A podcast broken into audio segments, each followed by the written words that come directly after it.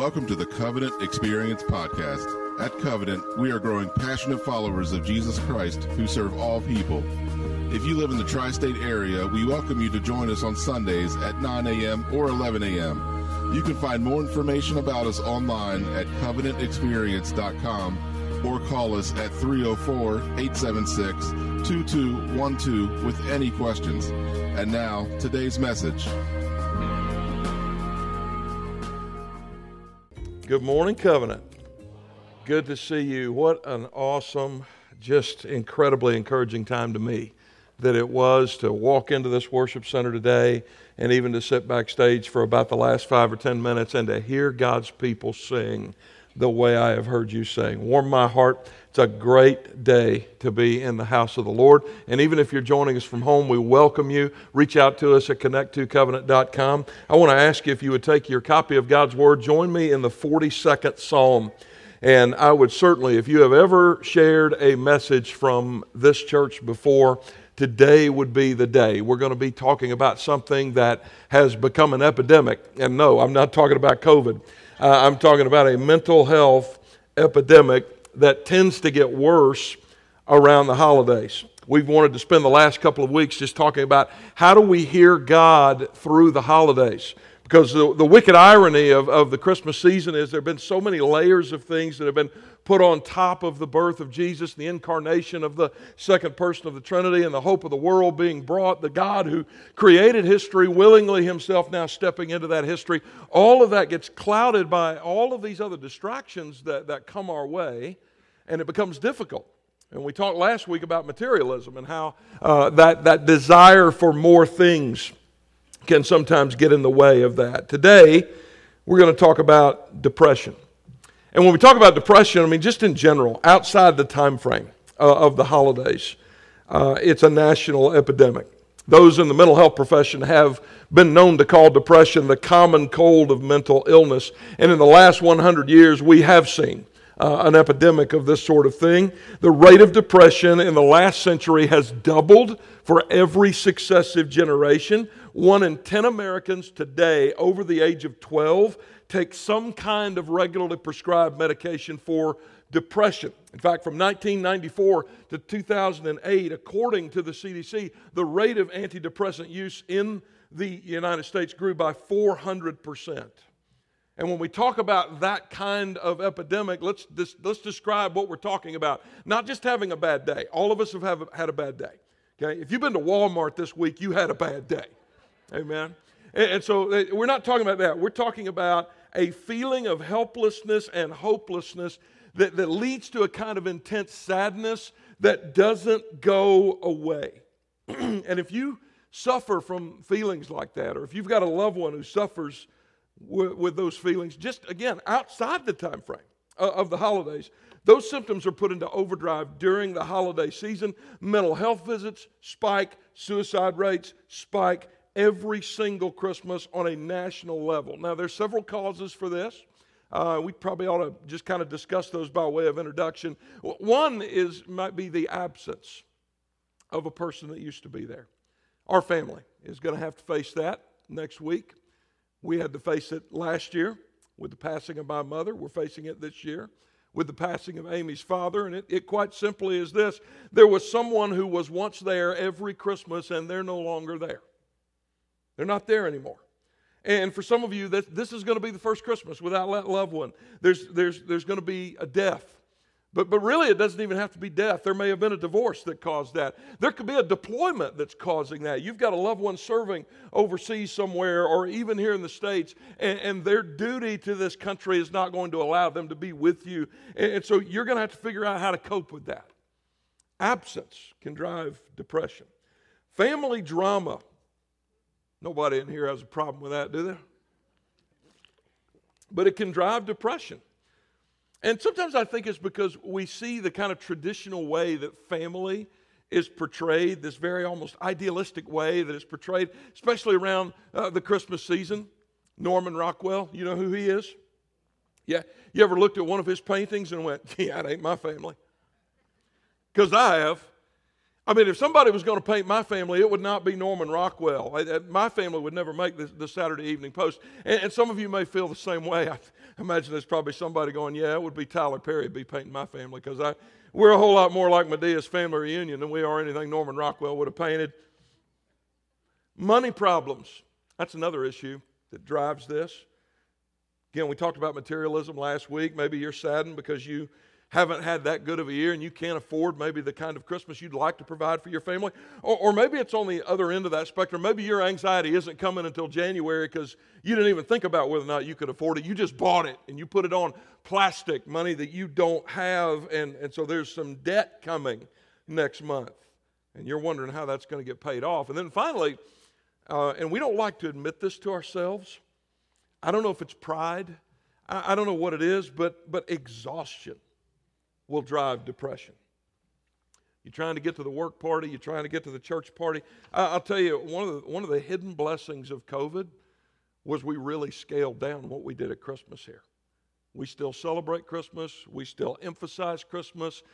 Ask our staff, they're still incredibly busy at Christmas, but I think so much of the running around, I mean, if this church was guilty of anything over the, over the years, it's, it's, it's been it's been substituting spirituality with activity. There's always got to be something going on. I came out here Thanksgiving Day once, and there were people here. Like, what are y'all doing here? Like, you should be with your families. Like, what's going on? So you, you, you scale back on something because you got to make this. One. Like, I got to get to the Christmas Eve service, then I got to get my small group party, and then I got to get to this party, and then I got to get to that party, and then, and then of course, I, I've got to take a gift. So I got to shop, and then at every one of those parties, there's what this rich digest, rich food that my digestive system's not accustomed to that stuff, and it does weird things to you, and that's all I'm going to say. Doesn't it? Yeah. Somebody's like, there's some there's some married couples. Yeah, we're sleeping in separate bedrooms until the new year, till that gets out of. Is that too much? I'm sorry. And then there's alcohol, which becomes a depressant drug when it's poured on top of all of that, in perhaps more quantity than you should be taking in. Christmas, for a lot of people, it's just a nonstop race, and, and you're tired, and because you're tired, you're sad, you're, you're exhausted. And then, and then finally, just loneliness. Maybe you've, you've gotten to a stage of life, the kids are gone, maybe the spouse is no longer there, and the family live far away and there's nobody really to come and to be with you. But even, even if you're younger, sometimes you can be found alone without an invitation to spend the holidays. And, and, and sometimes, it's, sometimes it's difficult to pinpoint the source of why you're sad. But if you're already prone to depression, Christmas isn't your friend, is it? Isn't that, isn't that ironic? Like wickedly ironic? That should be some indication to us of how far what we celebrate has perhaps drifted from the real thing. But if you've ever felt these feelings, you are not alone. I guarantee you there's somebody in this room, there's somebody else watching from home that's feeling this as well. And one of the greatest kings in the Bible can identify with you. And this morning we're going to look at that struggle, discover a way to hear from God in this time of sadness. Psalm 42, verse 5, David says, Why are you cast down, O my soul, and why are you in turmoil within me? one of the greatest warriors, one of the greatest kings in the Bible, and he suffered from sadness, depression. And, and, everybody who's ever stood in that place, they've asked the same questions that he asked here. Why is it that I'm sad and I cannot snap out of it and I cannot stop being sad? I don't know why. Let me give you some things to do. Not some things that are going to cure it. I'm not selling any snake oil today. In fact, I'll tell you this a lot of the sanctification process involves God taking us through moments of sadness. So if you're experiencing that, it, take heart that the Lord is working on you and through you and molding you and shaping you into the person He wants you to be. But how do you do that in a way that honors Him? Let me give you three ways. Number one, just face the truth of your depression. Look back at verse 5 again. Why are you cast down, O my soul? Why are you in turmoil within me? Go to the very next verse, verse 6. My soul is cast down within me. Fast forward now to verse 11. Why are you cast down, O my soul, and why are you in turmoil within me? You, you kind of seeing what's going on here? There's this repetitive theme that keeps coming back. David is admitting that he's got a problem. He's saying, This, this is where I am. You know, I've found in almost 30 years of ministry now, there are a lot of believers who don't want to admit this to themselves or to others. Sometimes it's out of pride because we think that the death and resurrection of Jesus, the veracity and the validity of faith depends on whether we're always happy. And so we got to put up a front. You know, we got to tell people, well, you need to be a Christian like me and you'll be a real winner. But that's not what the Christian faith is about. But somehow, I don't know, we've Americanized it to the point that that's what it's become about. And so we keep up that front, we stuff it down, we, we don't want to tell anybody about it. We're embarrassed by it, we're, we're ashamed of it. We don't want to admit this. Somebody's going to call me crazy. Well, here's an idea you are. So's the rest of us. We'll get to that in a minute. All right? Not a person in front of me right now not a person in this room, including the guy doing the talking right now, is not jacked up in some way. Or they're going to think something's bad. Listen, depression's not unusual. Did you know some of the greatest leaders this world has ever known have suffered from deep depression? Listen to this quote from Abraham Lincoln. If what I feel like were distributed to the whole human family, there would not be a cheerful face on earth. To remain as I am is impossible. I must die or I must get better. Anybody ever felt that way? Winston Churchill, who led Great Britain through World War II, said, Depression is like a black dog that follows me every day, and I can't dispose of it. Hear this preacher tell you something this morning. Some of you have been told that if you're depressed, that if you're fighting depression, that if this is a cycle that you can't beat, that that means there's something wrong with you. You're in some kind of sin. There's something that you're not doing that you should be doing, but you're not following Jesus. Listen to me very carefully. Depression is not a sin. It's not. Anybody that tells you that is lying to you. It is not a sin. But if it's left unchecked, it will hurt you because it'll, it'll turn to despair. And despair is the moment when you just you've lost all hope. You don't see any light at the end of the tunnel. Despair is where you get to the point where you start with your life and with your disposition, with your attitude, denying both the sovereignty and the goodness of God. And you know how that starts? By just refusing to admit to yourself that this is an issue in your life. You'll just end up lying to God. Be honest with yourself and be honest with God and face the truth like David did three times in these 11 verses. I'm cast down. I know what's coming. I, am self aware enough that I realize I'm, I can not stuff this any longer. I must die or I must get better. Face the truth of it. And once you've done that, then you can find the root of it. So you, you can seek to determine and identify the source of that problem. That's exactly what we see David doing. Look, at back at, look back at verse 3. My tears have been my food day and night, while they say to me all the day long, Where is your God? And he's moving verse by verse, symptom by symptom, place by place, and, and he's, he's just he's becoming self aware. What's going on? Here's why I'm sad. I am cast down. At least one of those reasons was he's crying all night and he's not getting any sleep. In other words, his depression was causing a lack of sleep. And you know what a lack of sleep will do? It will create deeper depression, and then you have this vicious cycle that goes on and on and on. Now, here's the advantage that you and I have that even David, under the inspiration of the Holy Spirit, did not have when he writes verse 3. Is that we have a lot of knowledge of the human brain and the human psyche and how it works that the ancient world didn't have. So here's my big idea if David, with none of those resources, can be faithful to God in the middle of the depression, you can too. You can too. We'll get to those resources in just a bit, but, but for the moment, let's just look at this. The root of his depression. See, some, sometimes it's a physical problem. Some, it was causing a lack of sleep. That was, that was creating deeper depression. Are you getting enough rest? I don't know why I'm feeling impressed of the Lord recently. Through our whole peace series in Psalm 23, I can't remember how many times I mentioned this idea of getting appropriate rest. I, I don't know everybody's situation, We've got somewhere between 800 and 900 souls here that we're caring for. I can't know everybody's situation, but I have to wonder if there are not more than one or two of you that are just refusing to rest. And maybe that's why this keeps coming back up. You know, you know, most of the drama, by the way, that ensues in relationships is caused by internal struggle that somebody's dealing with.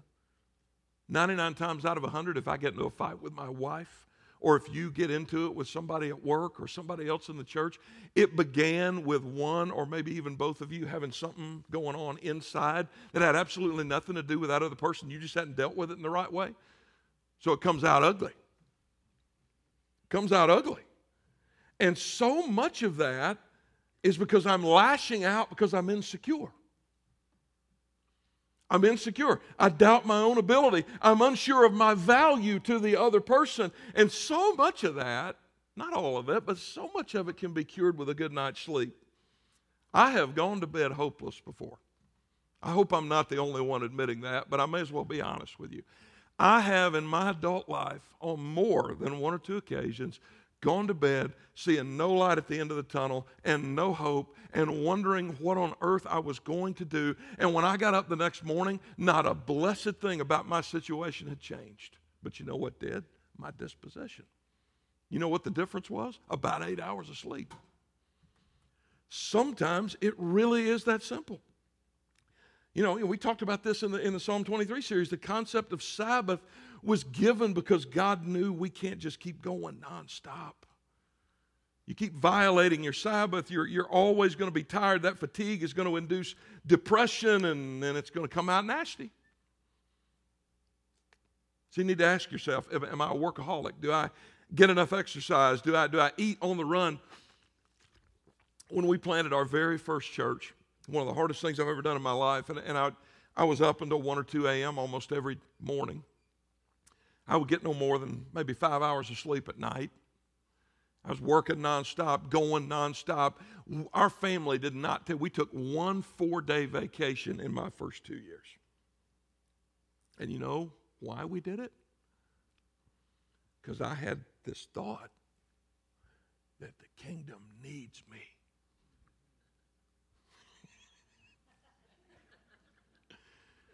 I, I, remember going away. We had to be away from class. I was, I was, I was doing some seminar work at Southern Seminary at the time, trying to finish my, trying, I, I was an idiot, trying to finish a PhD, trying to do four or five things at once. We're driving back on a Sunday afternoon, and I'm freaking out because this church has never been without me since it started. We had gone into debt, which we shouldn't have done. I regularly stand up in front of aspiring church planters now like a good hypocrite and tell them to never, ever do what I did, which is to go into debt for a sound system. All right?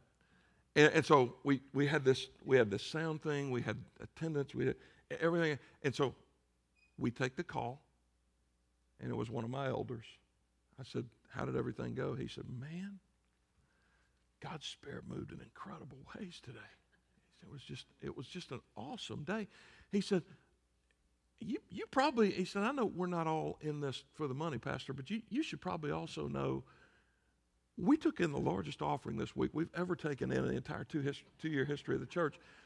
And it included a single check written by apparently some couple that had come in and they, they were in between churches, had given in a while. So they write this check, and, and almost to the dollar, it was the amount we owed on the sound system. And so I hung up the phone. I looked at my wife. I told her what was going on, and she started laughing. She said, I've been trying to convince you for the last two years God really don't need you that bad.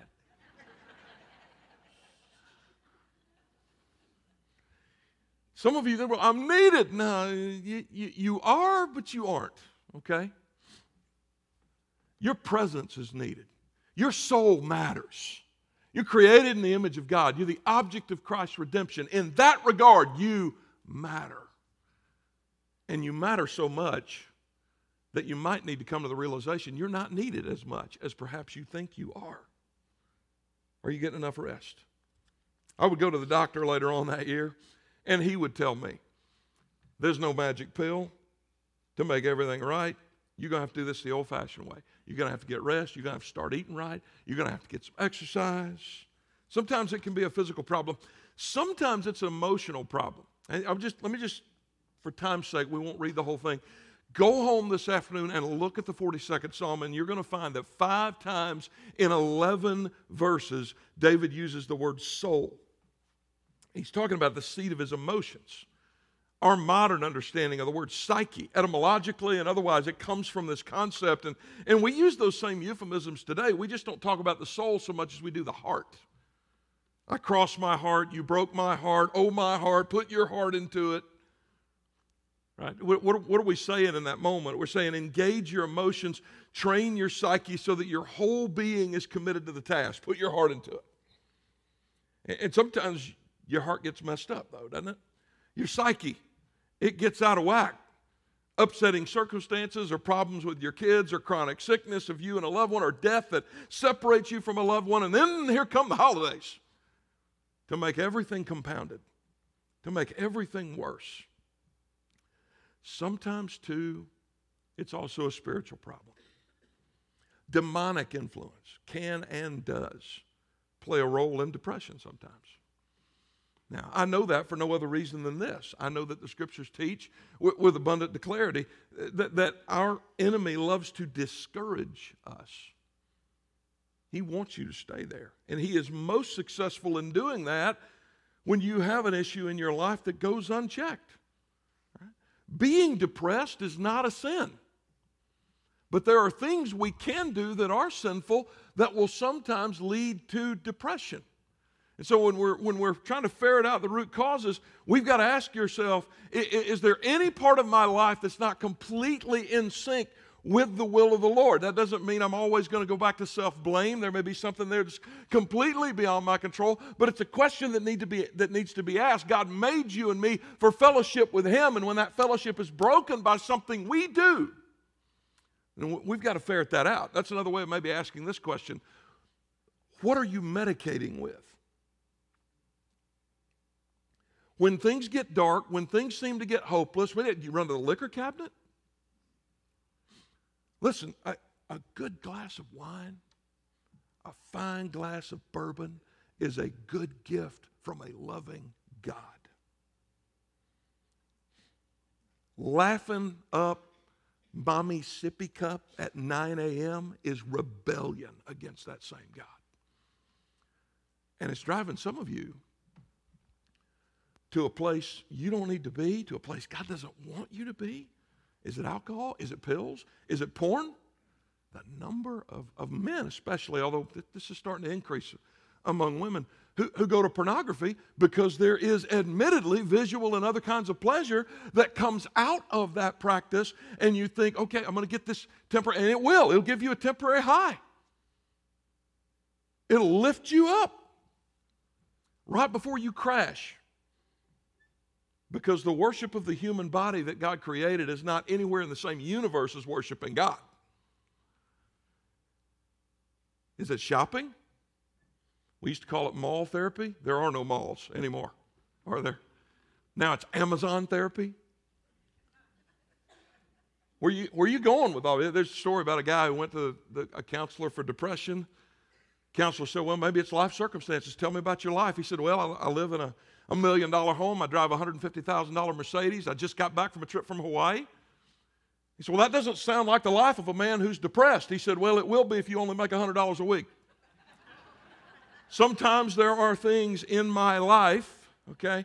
Eh, here's the big idea, though. Whether it's something in you or in me, or maybe it's something from the outside that we can't help, you can sit in despair or you can work to track down the source of the despair. And here's the good news, okay?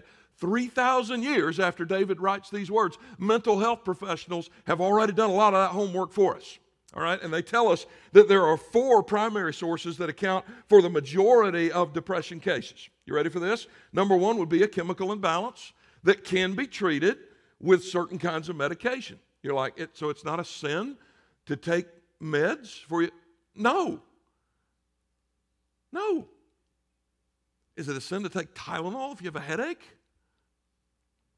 When we have discovered that there's a problem and that there's a way to address that problem, absolutely. Now, well, should I be careful? Of course you should be careful. Don't, don't jump into drugs.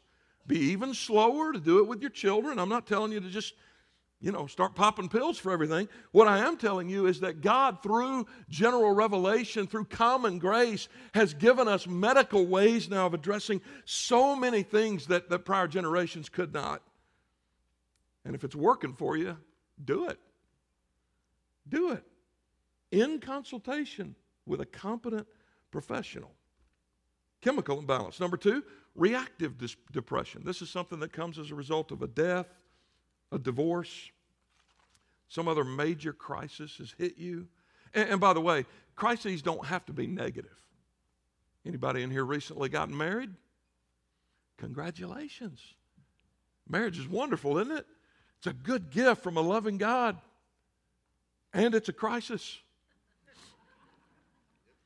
You move in together. You're sleeping together now, so you start swapping each other's cooties. You spend the first six months kind of sick. This one's sick, then that one's sick.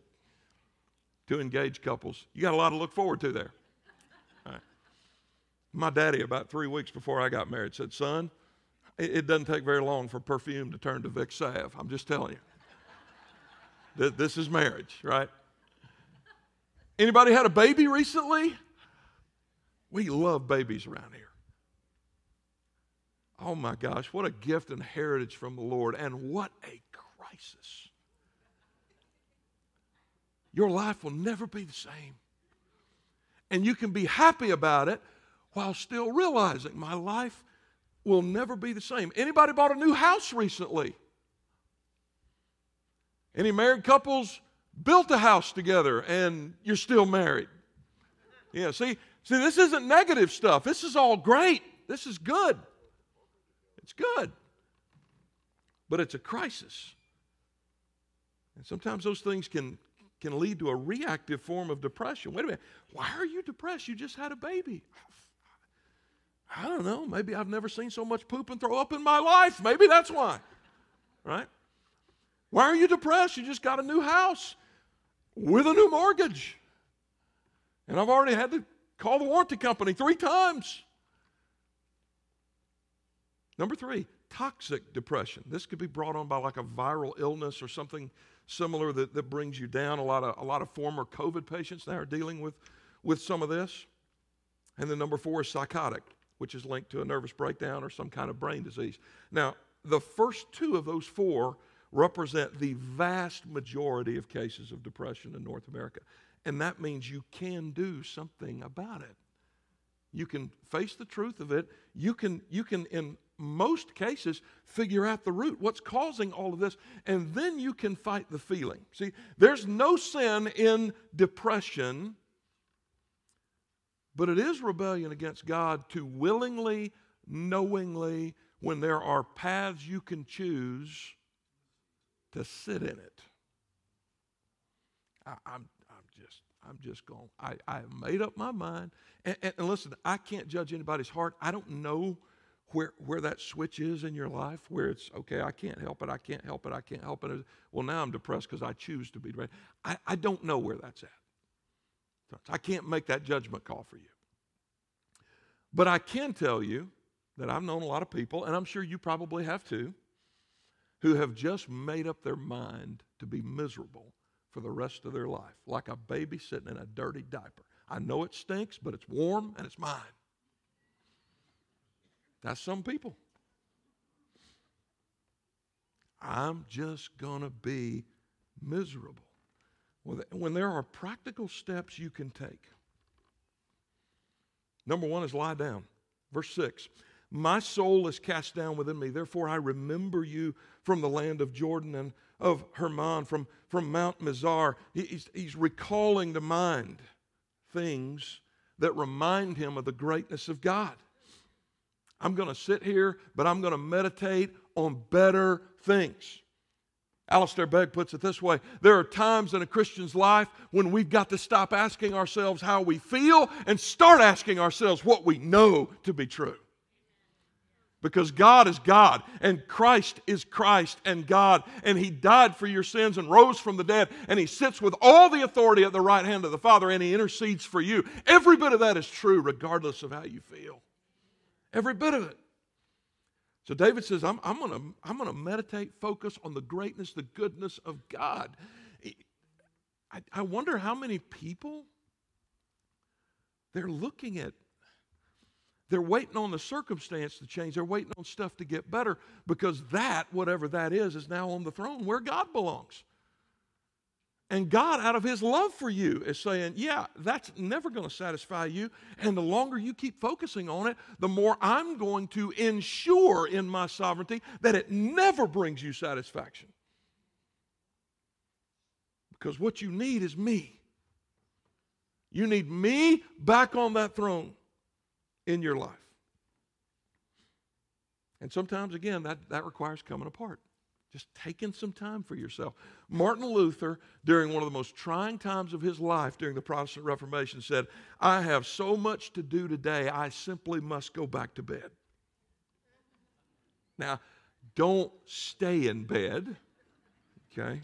That's the, it, yeah, every time I do a message about Sabbath or about rest, I feel like I always have to caveat it for that, that small minority of people who are like, I love hearing stories about Sabbath. And uh, you, dude, you're working 25 hours a week, and your employer's paying you for 40. Lack of Sabbath is not your problem, okay? All right, there's a balance here. But if you're having trouble, it's amazing. I mean, it, and, and again, see your physician on this. And I know I'm talking to dudes that are like me and don't like going to the doctor. Not really. I, I would rather have a tooth pulled than go to the doctor, but then that would require going to the dentist.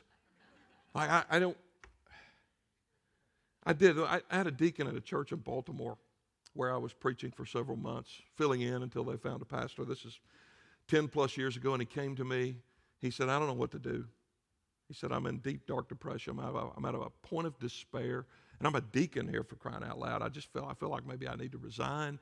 And so we, we sat in the pastor's office there. And after about an hour, he just, he just, I just let him unload because he, he didn't have anybody. He didn't know who else he could go to. And he was like, I, I, feel this way and it's just horrible. And there have been times and he, and that's the point he looked, he said, I've got a 38 caliber revolver at home. I have thought many times in the last couple of weeks about just putting it in my mouth and ending it all. Um, now, brief excursus here. Priority number one when somebody tells you that, apart from listening to them and being there for them, is get the freaking gun out of the freaking house, which we did. But there's also some deeper exploration there. I said, yeah. He said, I think I've, I, I think I've got a demon. I said, well, maybe. Keep talking. How's your sleep patterns? I, I make one, two hours of sleep every night. That's all I'm getting. He said, I feel like I'm losing my mind. I'm grumpy with my children to the point they don't even want to be around me anymore. My wife and I haven't been intimate in months. We, but what caught me, what caught me, what, what, what I heard was not so much the lack of sex, but this. we we've gone to sleeping in separate bedrooms. And when he finished his little spiel, I said, Can I go back to something here? When you all started sleeping in separate bedrooms, did that have anything to do with you disturbing her while she sleeps? And that was the only time in that hour that he laughed. And he goes, Yeah. He said, I, am like a lumberjack with three chainsaws. He said, I snore like a bad boy. It's just awful. And she wasn't getting any sleep. So I, I started sleeping in the other room. And I said, Well, look, I'm, I'm not a doctor, but I, I, let me suggest something. I, why don't you go get a sleep study? Because I've got a suspicion that perhaps you have a condition that could be treated. And this particular condition, you it takes a little while to recover from it. So from the moment they start treating you, you're not going to get better overnight, but you're going to have to give it about 90 days. And if if I'm right, you'll feel like a new man. He did. It was and 3 months to the day, he's like I'm like a brand new guy. So some of y'all just need to break down and swallow your pride and go see your physician. Go see a mental health professional. Get some of these things looked at because sometimes it's just that simple. Lie down Here's the number one. Here's the other thing you want to do. You want to launch out. Look at verse 4. These things I remember as I pour out my soul, how I would go with the throng and lead them in procession to the house of God. I, I'm, I remember not just the God I worship, I remember how I worshiped. I remember this. He went out of the house, and he went and served other people. He went to God's house to be with God's people. Listen, one of the worst mistakes a child of God can make during their depression is to leave and desert the community of believers. This is the time when you need community the most. And I know what some of you are thinking. Same thing I'm thinking. Yeah, but everybody's going to ask me how I'm doing, and I'm going to get tired of answering the same questions all the time and people say trite, stupid stuff because they don't know anything to say. And yes, you're absolutely right. And I should probably do a sermon series just called Shut Up. Okay? I, I probably should because I, I, get that, right? You, you want to say me, you, you, your heart is just bigger than your brain. Bless your heart. And yes, I mean that in the South Carolina sense of bless your heart. You just say all this stuff and it doesn't really mean anything. It's empty platitudes. And the person receiving it feels like they've got to reverse shepherd you rather than get ministered to. Say, I get it. I get it if that's you. But I'm going to tell you something. They're still God's people and they still love you. And, and there's a number among them who know just to be there for you. And you need to let them be there for you. Let them be there for you. Don't pull the shades down over your life. Don't cocoon yourself off. It will be the death of you. Get out of the house, be with other people, and serve other people. Dr. Karl Menninger, the late world renowned psychiatrist of a generation ago, he's not very well known today in mental health circles. It may have something to do with a book he wrote called Whatever Became of Sin. That's another sermon for another day. Someone asked his advice as a depressed person. Dr. Menninger said, Are you really, truly, severely depressed? Yes.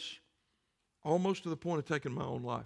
Dr. Menninger said, Then lock the door behind you Go across the street, find someone in need, and do something to help them. Do something to help somebody else.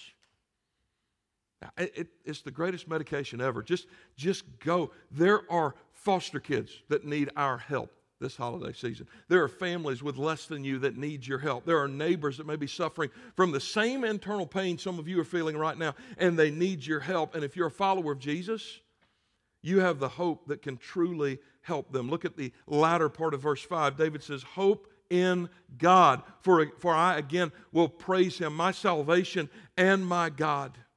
He finds relief in taking his eyes off of his circumstances and even uh, re- relenting somewhat from focusing on what's going on internally and saying, as I shared with you at the early part of this message, it doesn't matter how I feel or how you feel. The truth is still the truth. God is still God. Christ still reigns. Stop asking yourself how you feel. Start asking yourself what you know to be true. And if you want to fight the feelings of depression, you got to understand that. If you feel truly hopeless, then it's your feelings that are lying to you. Because as a child of God, you have the greatest hope in the world. The greatest hope in the world. So let me give you three things just in conclusion here. Again, it, it's, I pray this is as timely as I feel like it is at this point in the season. But these are three really, really simple things I want you to take home with you. Number one, don't be ashamed. Don't be ashamed. There's, there's even generate like our, our parents, and especially our grandparents, come from a generation where there was a real stigma around this issue, but it's still there even today. It's still there. I can't go to see a, a therapist. I can't listen. Your pastor's been to see a therapist. Amy and I reached a point in our marriage about 14 years in. We weren't at each other's throats. We weren't talking divorce, but we knew we needed some help. And so we got it from a woman who lived not far from us, who had a counseling practice, spent about a year with us. About a year with us. I went and got some more some years later. About three years ago, while I was still your pastor. So if you're nuts, I'm nuts. And the truth of the matter is, we all are. Every bit of it. Listen, listen there's a manual, I think, unless the, the, mental health professionals in the room can correct me if I'm wrong, but I think its latest iteration is volume five. It's called the DSM, the Diagnostic and Statistical Manual. It is basically the Bible for mental health professionals. And if you will get yourself a copy of that and just keep turning, eventually you will find your reflection in there. It, it tells you there, there is something wrong with all of us. You're like, some of you are like, what, what kind of what kind of liberal psychobabble is that? The Word of God says there is none righteous, no, not one. And the effects of the sin curse, whether it's something I did that caused it, or even if it's just the, the effects of living in a fallen world that come through no fault of my own, there are going to be times when I need to get help. Don't be ashamed to say you're not okay. Don't be ashamed. Number two, get help. This is, like I told you, this isn't complicated. Tomorrow morning, check your inbox. If you're new to the covenant family and you're one of those kind of anonymous sort of folks, you're like, eh, I don't want them to know my address yet. Pastor Joel looks like he eats pretty healthy. I don't want him to show up and surprise me at dinner one night. I, I, promise I won't, but you should get into that communication network. And when you get something from Covenant, you should check it, especially tomorrow morning or sometime before close of business tomorrow at least. You're going to get something in your inbox, and, and it's going to have uh, just a list of resources, beginning with Covenant's own counseling office. But as you can imagine, especially at the holidays, we get overwhelmed. So there are others right here in Shepherdstown, throughout the tri state area, probably at least a hundred different counselors that we know, that we trust, that will take your call. And then one of the last things you're going to see is something I'm going to put up here in just a moment. In the event that you can't get anybody, because eh, with all that the world has been made to endure these last couple of years, mental health professionals are, are kind of like pastors. They're just a tad overworked. And they're trying to solve exponentially more problems than they've ever tried to solve before. So if it takes them a while to get back with you, if that if that appointment can't be made until into January, listen, don't take that as they don't care. Don't take it that way. And if you need immediate help, and our tech team's going to put this banner up. This is the National Suicide Prevention Lifeline. 800 273 8255. You're like, should I admit that to myself? Listen, there would not be an 800 number that was manned 24 hours a day, 365 days a year in this country if you were not merely one of thousands who have contemplated that. And I will tell you this there is no despair, there is no depression that is worth your life. Hear your pastor tell you in love. There is nothing, I don't care what it is, that is worth your life. Nothing. God gave you that life. You are created in His image. You are a product of the redemptive work of the blood of Jesus. That is the extent of His love for you. Don't throw that away. Don't throw that away. Get help. Get help. One final thing seek the presence of God. Seek the presence of God. When you get into the Word of God and you focus on the God who wrote that Word and the Son of God to whom that Word points, that can transform you. Listen, that is not in any way at odds with seeking a competent therapist with taking prescribed and appropriate medication. None, none of that contradicts, but I'm, but I'm just going to tell you you can take care of the physiological and leave this for somebody else to figure out, and you're always going to be searching for something. Seek the presence of God because He can transform your life in a way that nothing else can. So if you're, dep- if, you, are suffering for depression, and of course I, I be remiss if I didn't mention our Celebrate Recovery group. um, Tuesday nights, right here. Well, not right here, up on the third floor. And you can reach out to our office tomorrow, find that out, find out out in the lobby. Where's, where do they meet? Just a group of people getting together. Say, listen, Celebrate Recovery is not just about alcohol. It's not about addiction necessarily. There are a whole range of issues, and I'm telling you, there are men and women in that ministry. I about about about six weeks ago, Pastor Dave and I ran into an, a, a kind of a semi-emergency situation here in town, and I watched our Celebrate Recovery people literally save somebody's life. So don't forget, there's some in-house stuff here too that can be handled.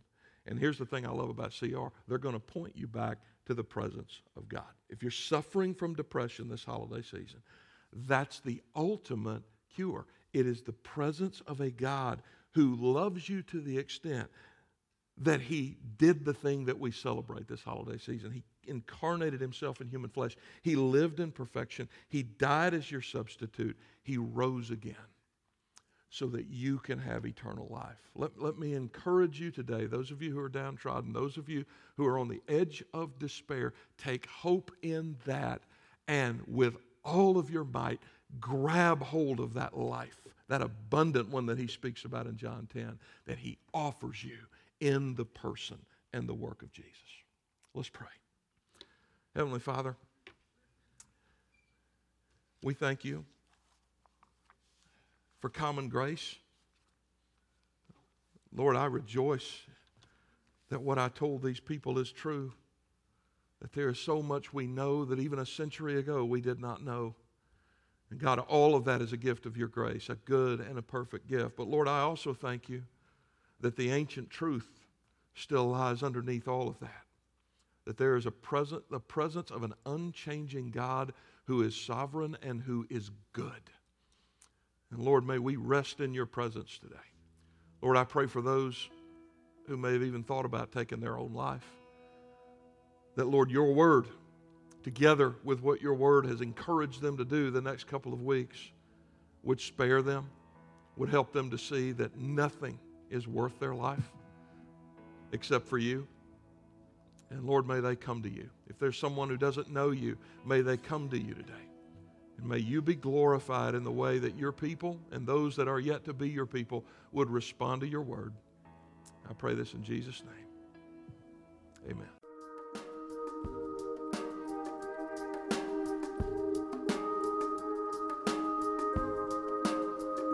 Hi, everybody. Pastor Joel here, and I am so glad you stopped by. I pray this podcast helps you in your walk with God. And if you're listening with questions about faith of any sort, God is not afraid of those questions, and neither are we. Join us any Sunday morning at 9 o'clock or 11 o'clock in the morning. If you're new to our area and looking for a church home, I hope we'll see you soon and have the opportunity to welcome you properly and personally through our doors. Mm-hmm. And if you live in the tri state area, but you're already a part of one of the other phenomenal church families here, I pray this podcast has been a great addition to the primary teaching you already receive from your local pastor and that you've been better equipped to serve your own church family. So let's all go make Jesus famous this week. Share his love every chance you get until we meet again. And God bless you.